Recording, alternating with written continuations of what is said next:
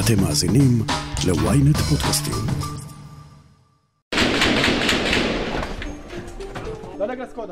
הסלמה מסוכנת בשטחי הגדה. האם הרשות הפלסטינית מאבדת אחיזה? אני שרון קידון, וזאת הכותרת.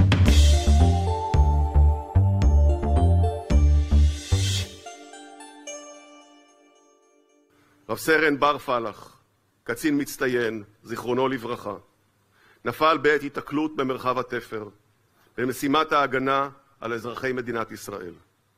בר הוביל את חייליו בראש, מלפנים ובגבורה.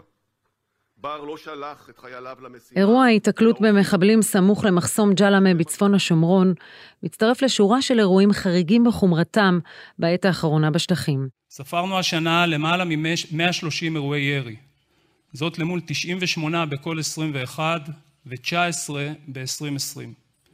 זהו רק ביטוי אחד להיעדר משילות, להיקף האמל"ח ולקושי באפקטיביות עבודת מנגנוני הביטחון. ראש השב"כ הציג בשבוע שעבר את הנתונים המצביעים על עלייה בהיקף האירועים הביטחוניים ובחומרתם כמעט כל יום בזמן האחרון.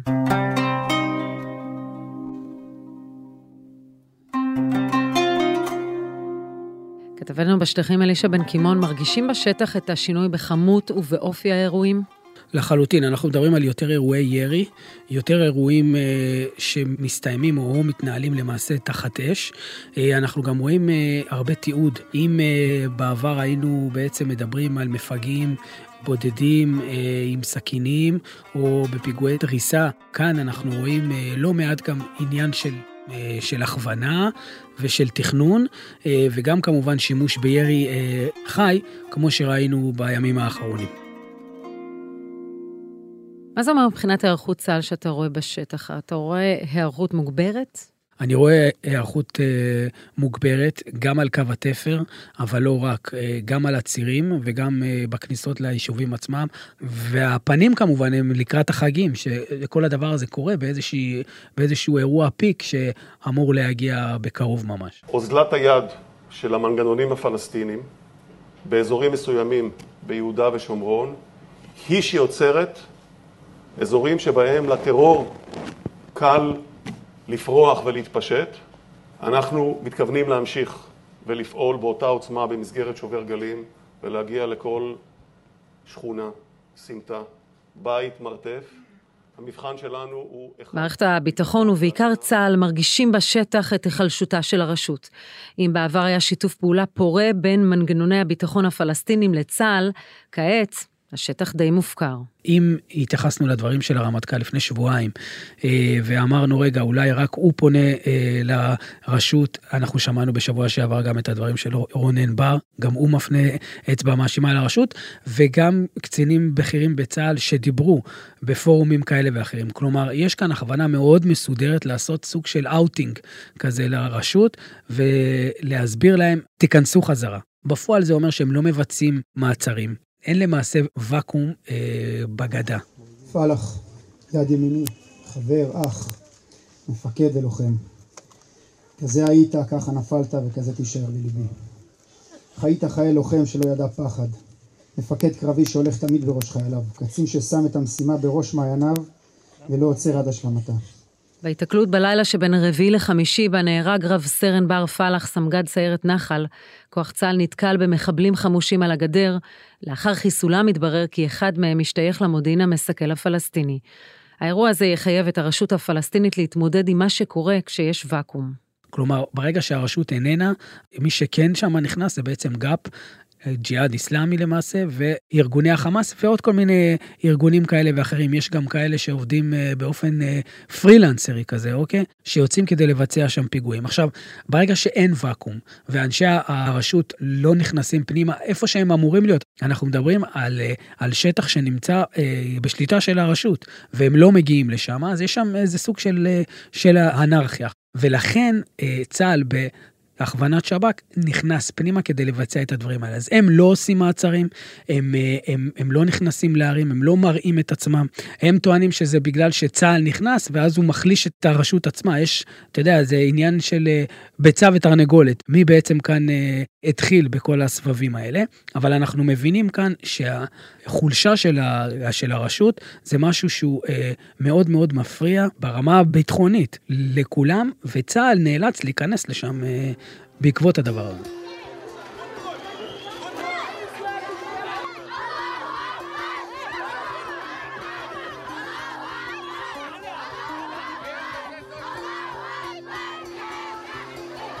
הוואקום הזה אה, בעיקר בולט אה, גם בקסבות וגם במחנות הפליטים, ששם יש עוני מאוד מאוד כבד. עכשיו, העוני הזה גם קשור לזה שאין אישורי עבודה, והרבה אנשים, הרבה פלסטינים בעצם לא יוצאים לעבוד. וכתוצאה מזה, ברגע שמגיע אה, איש גא"פ, או איש, איש חמאס, או איש של כל ארגון טרור כזה או אחר, ומציע לכל בחור צעיר עוד 100 דולר או 300 דולר, רק תעשה פיגוע, תתעד אותו, אז זה מה שהוא עושה. לוואקום הזה מתווספות הבעיות הכלכליות של האוכלוסייה הערבית. לצעירים אין ברירה, אלא לבחור בארגוני הטרור כמוצא. בישראל יודעים את זה, ומנסים לתת לא רק מקל, אלא גם גזר. רק לפני חודש וחצי, מספר ימים לפני ביקור נשיא ארצות הברית ג'ו ביידן, הודיע שר הביטחון בני גנץ על שורת צעדים בוני אמון בין ישראל לרשות הפלסטינית. בין הצעדים שאושרו, הגדלת מכסת הפועלים הרשאים להיכנס לעבודה בישראל ל-15,500 ופתיחת מעבר חדש ביהודה ושומרון. ברגע שאנחנו נצליח לייצר משוואה, וזה מה שבני גנץ מנסה לעשות, לייצר משוואה שבה יהיה גם לסינואר, אבל לא רק, גם, גם לפלסטינים שם שחיים בעזה, משהו להפסיד במקרה של הסלמה, אז אנחנו נצליח אה, אה, לבודד את האזור הזה ולשמור שם על שקט. חלק מהדברים האלה זה בעצם הכנסת הפועלים. אנחנו מדברים באמת על... אה, על כמויות מאוד מאוד גדולות, שנעצרו אגב בסיפור של אה, עלות השחר, אבל בעצם החזרנו אותם כמו שציינת. המטרה היא בעצם להראות להם שאם אתם שומרים על רגיעה ואתם מטפלים בטרור, יעלו הכמויות של הפועלים, והמחיה שלהם, הרווחה שלהם תהיה הרבה הרבה יותר טובה. ברגע שזה לא קורה, וברגע שהם לא נכנסים לעבוד, אז הם אמורים להפעיל לחץ על ההנהגה אצלם, גם בגדה וגם בעזה. זאת, זאת אחת המטרות, גם של בני גנץ וגם של מערכת הביטחון.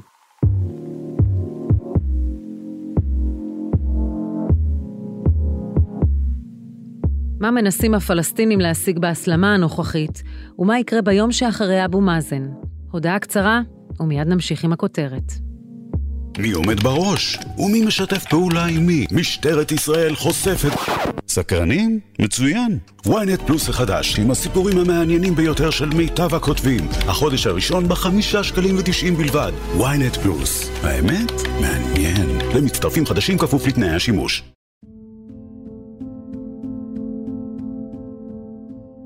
הייתי קורא לזה תסכול רב-מימדי, או סוג של אה, אה, מצוקה רב-מימדית של הדור הצעיר הפלסטיני.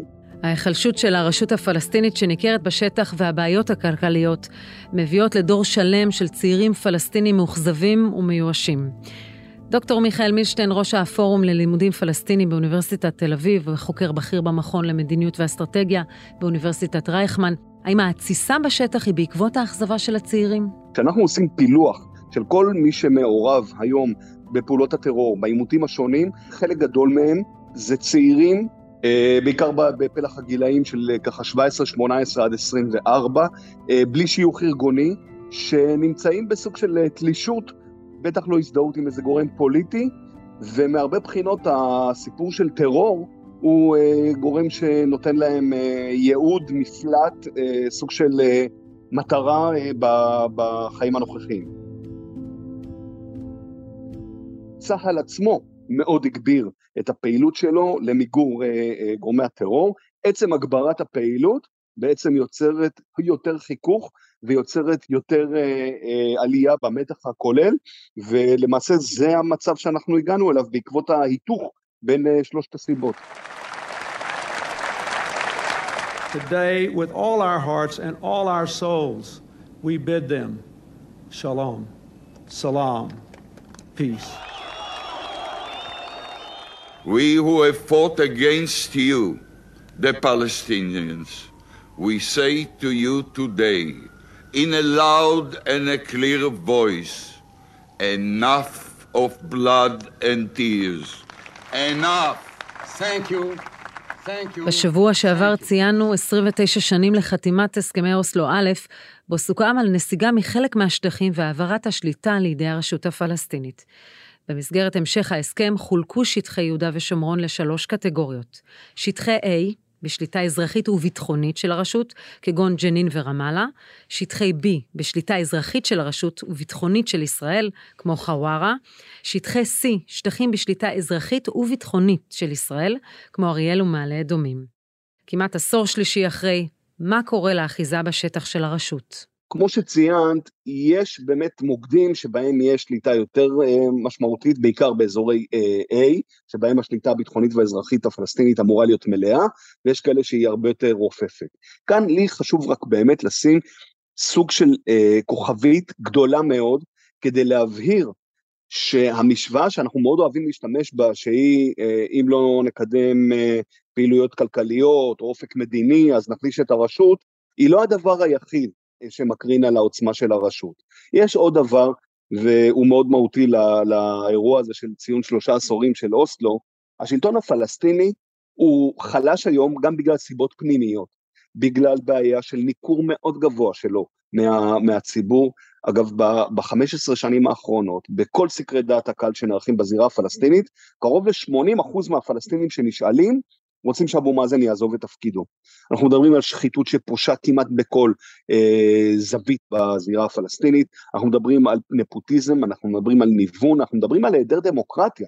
אנחנו כבר קרוב ל-17 שנים בלי בחירות במערכת הפלסטינית. כל הדברים האלה לא קשורים לישראל, אה, לפחות לא ישירות, והם לא נובעים מתוך ישראל.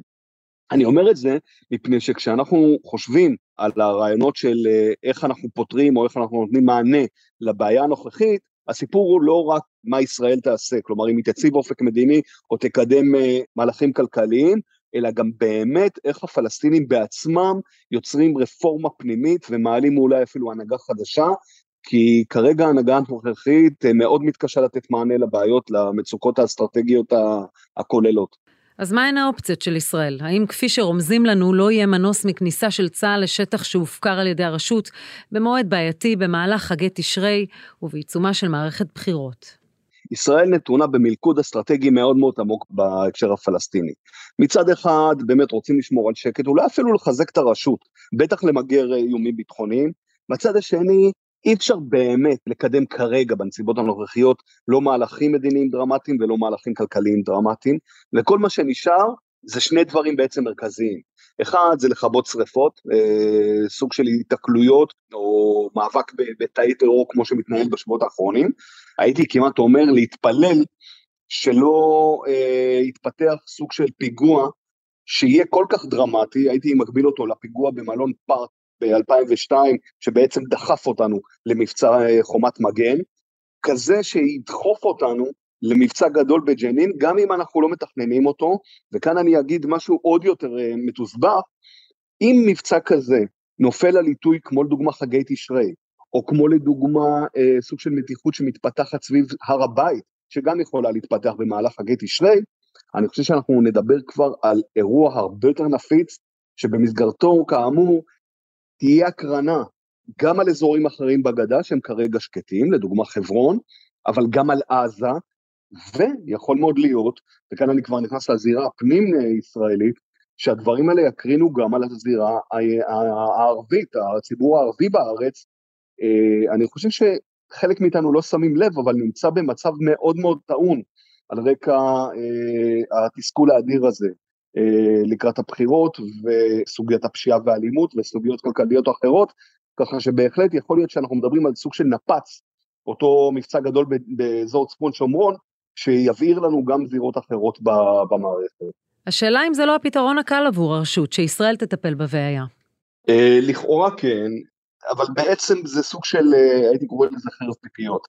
כי ישראל באמת עם העוצמות שלה מסוגלת לעשות עבודה הרבה יותר טובה מאשר אה, מנגנוני הביטחון, היא גם לא מחושקת על ידי כל מיני שיקולים של יוקרה אה, פנימית בעיני הציבור כמו מנגנוני הביטחון.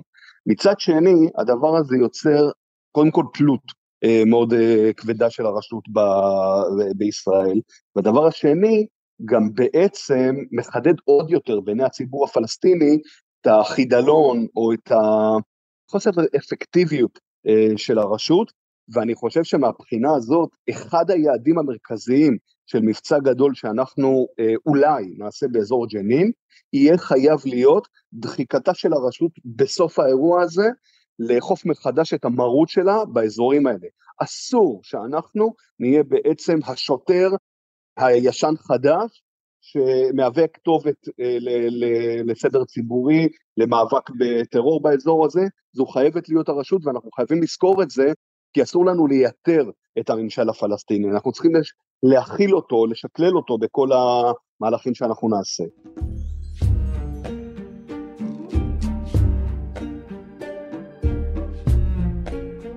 אנחנו נמצאים חודש וחצי אחרי מבצע עלות השחר שהחל עם מעצר אחד מראשי הג'יהאד האיסלאמי, בסאמה סעדי.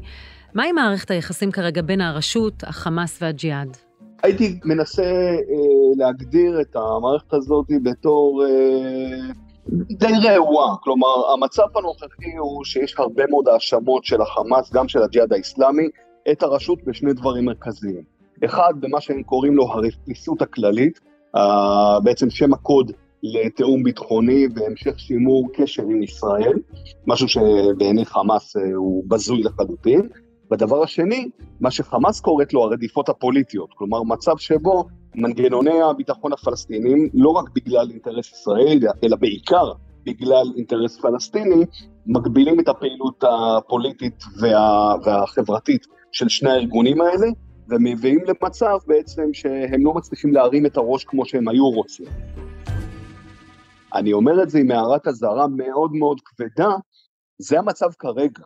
אם הרשות תלך ותחלש, ואם ייווצרו כיסים של כאוס, כמו לדוגמה אלה שנוצרו באזור צפון ג'נין, יכול מאוד להיות שאנחנו נראה את שני הארגונים האלה בפריחה הרבה יותר אה, משמעותית.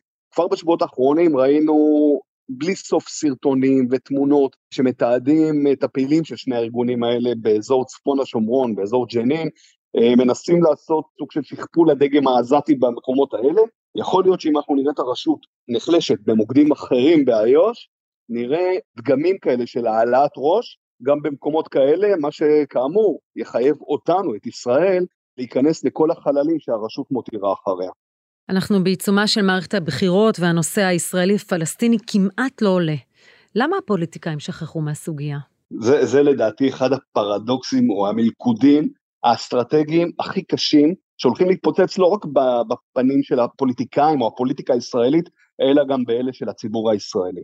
אנחנו בעצם אוהבים להעלים את הסוגיה הפלסטינית ולהניח שבאמצעות כלכלה, באמצעות שימור מרקם חיים, אנחנו מצליחים אה, לגרום לעסק הזה להירגע, גם בעזה וגם באיו"ש. אני לא אקרא לזה אסונות, אבל אחד הנזקים החמורים ביותר שאנחנו נתחיל לראות אותו בעתיד. המפלגות הפוליטיות שלנו, בדיוק כמו שאת אה, אמרת, אה, שרון, מעדיפות לדחוק הצידה, גם לא אגב להגדיר לגמרי מה האסטרטגיה שלנו בנושא הפלסטיני. באמת יש את אה, הגורמים הכתבים מימין ומשמאל שמבהירים מה העמדות שלהם, אבל באמצע יש לנו איזה סוג של רעיונות ביניים כמו צמצום הסכסוך וכמו שלום כלכלי, שהמשמעות שלהם היא בוא נמשיך במציאות הנוכחית ובוא לא נכריע, אנחנו לא רוצים להכריע גם בעניינים האלה, כמו במצבים דומים בהיסטוריה, כמו לדוגמה לפני האינתיפאדה הראשונה ולפני האינתיפאדה השנייה, אנחנו בסוף כן נגיע למקומות שאנחנו צריכים להכריע, אבל אנחנו נגיע אליהם ממקומות של נחיתות אסטרטגית ובתגובה לאירועים, בעיקר התפרצויות. אני מאוד מצר על זה, אין יותר שיח על השאלה של מה הולך לקרות בנושא הפלסטיני, מה צריך לעשות בנושא הפלסטיני, מה זאת מדינה אחת, איך נראית מדינה אחת, איך אנחנו מגיעים למדינה אחת, אנחנו רוצים בכלל מדינה אחת, ולצערי אלה לא שאלות שהציבור הישראלי מתקיל בצורה יותר מדי קשה, יותר מדי נוקבת את הפוליטיקאים שלנו, כדי להבהיר מה העמדה שלך ומה הפתרון שאתה מציע והאם אתה מבין את העתיד. אה, הממשלה הבאה, אם היא לא תבין את גודל התסבוכת, תגרום לזה שאנחנו ניקלע למצוקה, אולי אפילו קיומית, מאוד מאוד עמוקה, ולא בטווח ארוך מדי בנושא הפלסטיני. אני מאוד מייחל לזה שתעלה ממשלה שתגדיר שהיא נכנסת לנושא הזה לעומק, ושהיא בעיקר מדברת על גיבוש אסטרטגיה, ואפילו על הכרעות היסטוריות. דוקטור מיכאל מילשטיין, תודה רבה על השיחה. תודה לך, שרון.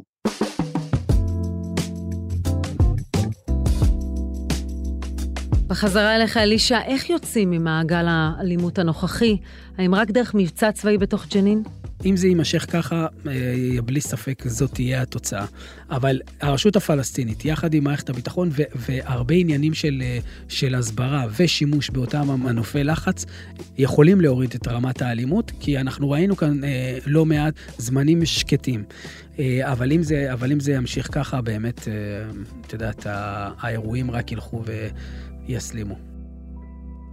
منذ عام 47 إلى يومنا هذا ارتكبت إسرائيل خمسين مجزرة في خمسين بلدة فلسطينية من دير ياسين لقبية للطنطورة לכופר קאסם או כשאנחנו רואים את הכוחות הקיצוניים שנכנסים לגדה, אנחנו עוד נתגעגע לאבו מאזן? יש תרחיש ליום שאחרי? תראי, אני לא מחסידיו של אבו מאזן, אני חושב שמי שמשלם אה, כספים למחבלים, אה, הוא אה, מתדלק את הטרור בעצמו. אני לא יודע מי יבוא אחריו. אנחנו גם לא יודעים להגיד איזה ארגון ייקח שם את, את הפיקוד על כל האירוע הזה. אבל אבו מאזן הוכיח לא מעט פעמים שהוא לא באמת פרטנר. זה למה גם אה, לא מקיימים איתו איזשהו דיאלוג מלבד התיאומים האלה של עניין הביטחון. נכון שהוא הגיע לראש העין וגם ישב עם אה, בני גנץ, יאיר לפיד הרים אליו טלפון, הדבר הזה קורה. אבל בסופו של דבר אנחנו לא רואים כאן איזשהו סוג של תהליך מדיני שבאמת מתחיל, הרבה בגלל אה, מה שברשות הפלסטינית. ברגע שהיא לא שולטת על עצמה, אז איך אפשר בעצם לבוא ולקדם כאן איזשהו אה, סוג של תהליך, ומה יהיה ביום שאחרי? מאוד קשה לדעת. אלישע בן קימון, תודה רבה על השיחה. תודה.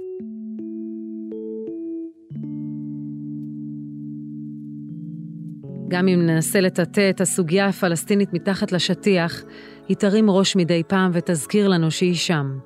ישראל שמתמודדת כיום עם איומים מצפון ומאיראן, הייתה מעדיפה שבעיתוי הזה לא יהיה צורך בפעילות צבאית בגדה. אבל הרשות הפלסטינית הולכת ונחלשת, ואבו מאזן הולך ומתבגר. ומי שלא יפעל שם ימצא את עצמו מתמודד עם רצועת עזה שנייה. צה"ל שמורגל בחזיתות רבות, ייאלץ להחליט על כניסה לשטחים בהם הרשות לא פועלת. במקביל יש לפעול ליצירת תנאים כלכליים ושיתופי פעולה שנותנים אופק לצעירים, במקום להצטרף לגורמים קיצוניים. 29 שנה להסכם אוסלו שהפיח תקווה בקרב רבים, אבל כיום המציאות בשטח רחוקה מאוד ממה שתוכנן.